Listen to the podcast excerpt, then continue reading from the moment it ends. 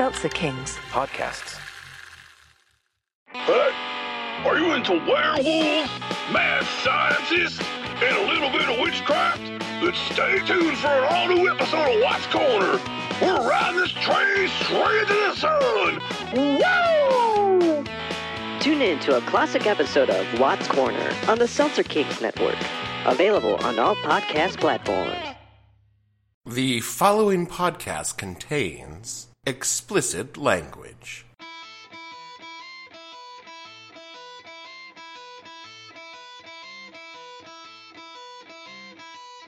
Hello and welcome to the podcast that asks a simple question.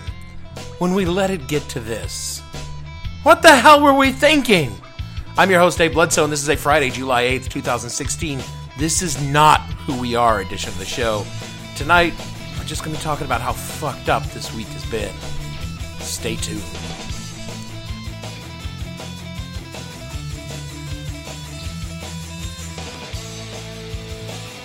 The What the Hell Were You Thinking podcast is brought to you by This Shit Isn't Funny. We're not doing this tonight. Not doing funny drops or off color references or any other things we usually do. If you want that, then please come back next week your regularly scheduled dick jokes and non sequitur Dungeons and Dragons references will hopefully return. I'll swallow a lie when I have to. I've swallowed a few big ones lately. But the stacked games, that lie, it's what ruined this department. Shining up shit and calling it gold so majors become colonels and mayors become governors. Pretending to do police work while one generation fucking trains the next town not to do the job. I guess it goes without saying this is not the show I planned on doing tonight. The script was written. It was about cops. It was about the shootings in Baton Rouge and Minnesota. It took cops to tax, task for the problems endemic in modern policing. It was a good show. It was funny and genuine and filled with things that need to be said. And I thought about just doing some minor rewrites and running with it, but I can't. I just can't. I was a cop for 15 years. I never wanted to be a cop. No cops in my family, and as far as growing up, I played Star Trek, not cops and robbers. When I was 18, I joined the Air Force, and the job I was supposed to get fell through, and they gave me a list, and they said, put six jobs on this, and that's what I did. Number six was law enforcement specialist. Why? Because when I grew up, I saw the guys with the dogs at the gates, and I thought that might be a pretty cool thing to do. It, it, it was, by the way. Some computer somewhere ran my name through a list and matched me with some obscure algorithm, or, you know, just randomly dropped my name into the slot, and they made me a cop. It wasn't about heritage or service or duty or honor. It was utterly fucking random. Thing was, I loved it. I found that it fit with my personality, my desire to help people, my childhood obsession with nobility and knighthood, of being a big damn hero. Being a cop was all of those things to me. And oh, yeah, I enjoyed the power that came with being a cop. I mean, who fucking wouldn't? I could make people do what I said within reason, and it took some very good sergeants to smack the cowboy out of me along the way, but I'm not to lie. The power was intoxicating. And finally, the sheer rush that came with just doing dangerous things. Fucking adrenaline is a hell of a drug, I'll tell you. I don't think there's a cop out there who doesn't get off on it. But I was fucking lucky. I had those good sergeants who taught me the right way to do things. In any case, Kilvinsky's law states treat everybody the same white, black, brown. Be civil to everyone, courteous to nobody. That's uh, just a little philosophy lesson I give free to every rookie I'm breaking in. 1220, Roger. Remember, these dudes out here aren't afraid of that badge or gun. Matter of fact, they try to shove that badge up your ass just to say they did it. You know, all that Hollywood crap about uh, the karate expert and a one-punch cop is uh, A lot of Hollywood crap. Those sergeants made sure that my youth and relative testosterone was tempered with responsibility and just the right amount of fear to keep me from abusing all that power or chasing that rush to the point where I was fucking dangerous. They also taught me, God, I hate saying this, but sometimes you just got a cliche that power comes with responsibility, and just because I could do something doesn't mean I should do it. I owe more to three or four good sergeants who created a damn good cop, but it came at the price to being a pretty sheer, shitty airman. But that that's a story for another time, and it has nothing to do with what we're talking about tonight. Because I tried to be a cop outside the military, I really did. I never fit with the model of their world. The individual cops I met were all awesome. They were great people, but the institution could not match the mold I was poured from. I was taught citizens were my responsibility and they were put before anything else. They were put behind the department, my fellow officers in oh, and the union, although we didn't have a union in the Air Force, but same theory. I thought I was supposed to be protecting and serving the public, but the departments I experienced all thought I should be protecting and serving the department. Didn't fit in. Wasn't a team player. You're goddamn right I was, and I never have been, and I guess I never will be, and I left police work after five or six years on the outside. I've been a civilian now for as long as I was a cop. I mean, the days of fighting crime are just memories told to people after we've had a few drinks when they found out I used to be a cop. Someone always wants to know Did you shoot anyone? No, I didn't. Did you lock up any real bad guys? Yeah. Yeah, I did. Do you miss it? Yeah. And no. I'm not up on the challenges of modern policing or what it's like to patrol the streets of a major city. I understand all that. But the fundamentals I was taught those many years ago still apply today and the basic right and wrong those sergeants smacked into my head are just as relevant today as they are when they fucking felt that ring right at the base of your skull. I mean, damn. It was a Je- yeah, Jethro Gibbs slap. It's that's it's exactly what I got. We're going to start with what happened in Dallas. From what we know, the individual or individuals who shot and killed five, wounded seven more officers and two civilians it was carried out. I don't know. Maybe it was by one guy or by different people. We, we, we just don't know. That's the whole point of what I'm saying. This this is what we know. That it happened at the end of a peaceful protest over the shootings of Alton Sterling and Philando Castile. That three suspects were in custody as of this recording, and one of them is dead, and another one is dead after a standoff from police. What we know is that Micah Xavier Johnson the shooter killed in the standoff, told police during the standoff that he wanted to kill cops, white people, and was angry over Black Lives Matter. He was a 25 year old Army Reserve veteran who was in Afghanistan, and his social media was rich with black militant related content. There is now and will be for some time to come a lot of guessing, supposition, and flat out bullshit that will pour across your social media like a diarrhea flood from a Chipotle bathroom. Your responsibility, as best you can, is to ignore it because we don't fucking know anything that happened yet. The kind of attack in Dallas is every cop's worst fucking nightmare.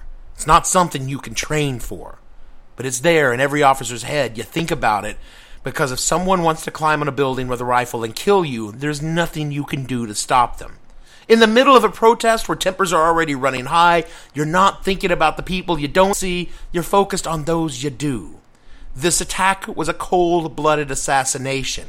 It is an abomination and a horror the kind of which will linger in the minds of cops across the country for years. Anyone who says anything different is a fucking asshole. The irony of this is that Dallas is one of the best police departments in the country when it comes to how it handles officer involved shootings. It has a strong community outreach program to minority communities and is generally held as a shining example of how a police department should comport itself to the public. The protest preceding this attack was incredibly peaceful. Dallas police were tweeting and Instagramming photos of officers interacting with the protesters with dignity and professionalism.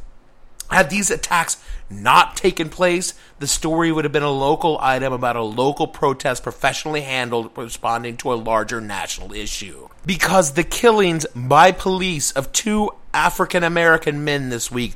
Two African American men who did not pose an active threat to the officers involved are the symptoms of that larger, more pernicious problem in our country.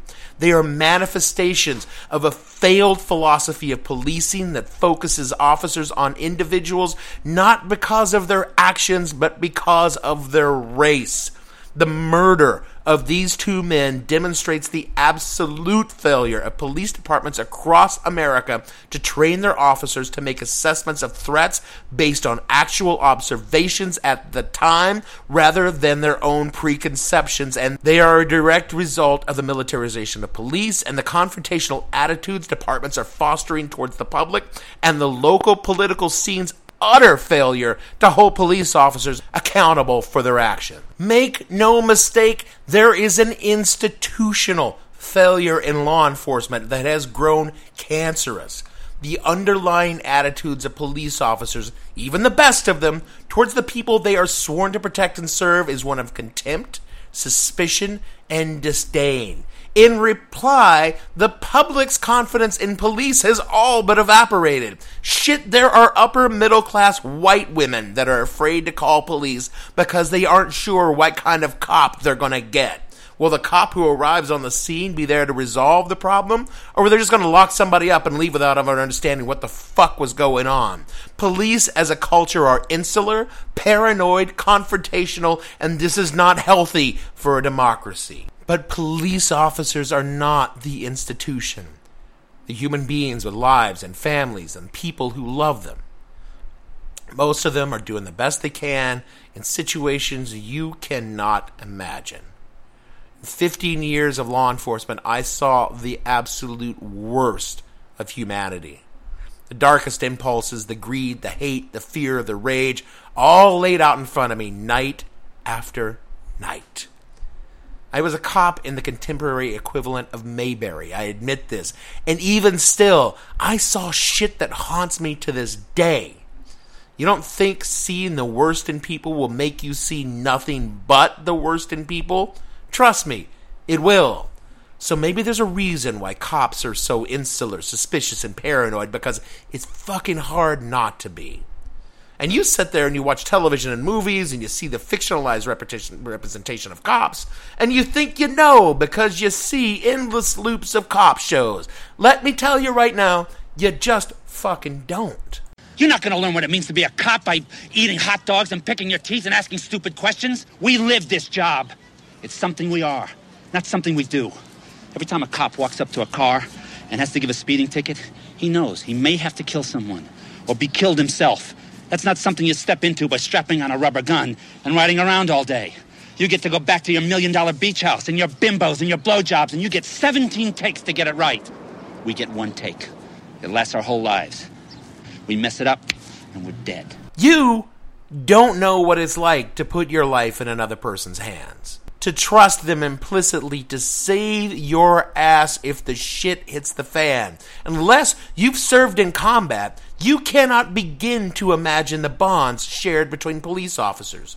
So when you judge them, make sure you take a good hard look at the fragile glass surrounding you before hucking the rock you're holding in your fist. My heart aches for the officers in Dallas today. I was fortunate enough to end my career without losing someone I loved in the line of duty. I can only imagine the despair they are experiencing by putting myself in their skin and knowing what it would have been like for me to lose a brother or a sister. What happened in Dallas will change every cop in the country. It will make them colder, more distant, more suspicious, the same way it would affect you if your family member was gunned down just for being your family member. Not because of what they did, but because of who they are, because of the clothes they wear or the job they do. I cannot make you understand what it's like to legitimately fear for your life, for the people you love because of something that happened far away to people you don't even know. You may think you know, that you're afraid of the terrorist or the mass shooter or just the criminal in the dark, but you really don't because you don't have to go out and face them every day as part of your life. You have the luxury of living safe, of knowing that good people stand between you and the wolf, and those people do it because they said they would. They fucking volunteered. You think you fear, but you don't know fear because you know that there's a cop out there. They will be out there even though they know after Dallas, there's another person watching and thinking they could do the same. They'll be there knowing that. You don't know fear because you've never faced fear like they will when they go to work today, tomorrow, or the day after. Well, actually, some of you do because you know the fear of living with the color of your skin. You know the fear of being a target every single day of your life because of where you live and how you look. You know what it's like to, to fear not only the wolf, but the dog between you and the wolf because that dog is just as likely to attack you as the wolf is. Some of you know fear in a way I can never know fear because you feared me and people like me. You know that after Dallas, every threat you faced is doubled that the guns will come quicker to hands and the suspicion and the hate will fall heaviest on you and the people you love. Some of you know exactly what it's like to be a target for nothing more than being who you are, and maybe, just maybe, if more cops realize this, we wouldn't be where we are today. There's so much about law enforcement today that makes me angry. I'm furious at the deaths of black men and women by poorly trained, incompetent, and or corrupt police officers. I despise how the system of policing has undermined the public's trust. I hate that modern policing has become a haven for thick necked bully boys who get off on the power of being a cop. I despise a legal system that values getting cases over holding cops accountable for when they commit a crime. I loathe the racism pandemic in police departments across the country, and I am fucking angry that a profession that I loved was taken from me by a system that valued preservation of the institution over the protection of the public, the unions, the leadership, the cultural refusal to submit to an external review, the blue wall of silence, the weak willed officers who go along to get along, and most of all, myself, because it just fucking pisses me off because maybe if I stayed, maybe I might have made a difference. I grieve for the officers in Dallas. And for Alton Sterling and for Castile, for every police officer who dies in the land, line of duty, and every citizen, regardless of race, killed without justifiable cause by a cop. I grieve for us as a nation that we need a movement like Black Lives Matter, and that a portion of that nation thinks Black Lives Matter is some sort of insult to police officers. They weep for us because this is not who we are. We're better than this. Because for every awful thing I saw as a cop, I saw 10 beautiful things. People who help, people who care, people who believe that our society is worth something and dedicate themselves to making it better. Some of them wore a badge, Others were just people living their lives. The assassins in Dallas are not who we are. The killers of Sterling and Castile are not who we are. Don't let them take over the narrative. Remind yourself daily this is not who we are. We are better than this. Or at least I'm going to tell myself that to help me get to sleep at night.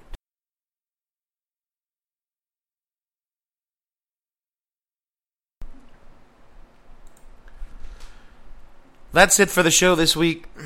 I know I say a lot of things at the every at the end of every show, and this is one of those weeks I'm just not going to do it. Well, thank you for listening, and I hope that you come back next week to a show filled with dick jokes, funny drops, and me making fun of producer Gavin, who may or may not exist. Till then, no matter who you are, whether you're a police officer or a white woman in a suburb or a black guy standing in front of a convenience store trying to sell a dumbass DVD, that you're safe, that you wake up tomorrow morning with the people that you love, and that you try harder to make this world a better place. So, for me, Dave Bledsoe, and all the fictional people on this show, we just want to ask you that if you knew you would die today, and saw the face of all you loved, would you change? Would you change? If you saw that love would break your heart or go so low you couldn't fall, would you change? Would you change? How bad does it need to get? How much loss? How much loss? How much regret to get you to change? See you next week. How many losses? How much regret? What chain reaction would cause an effect?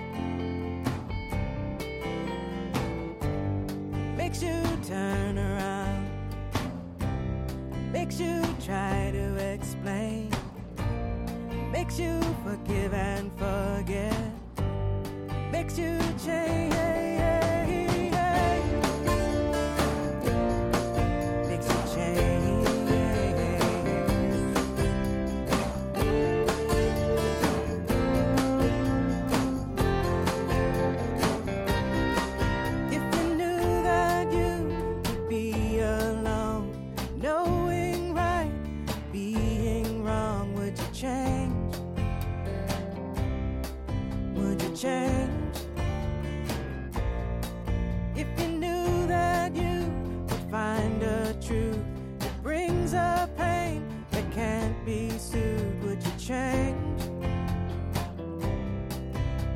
change.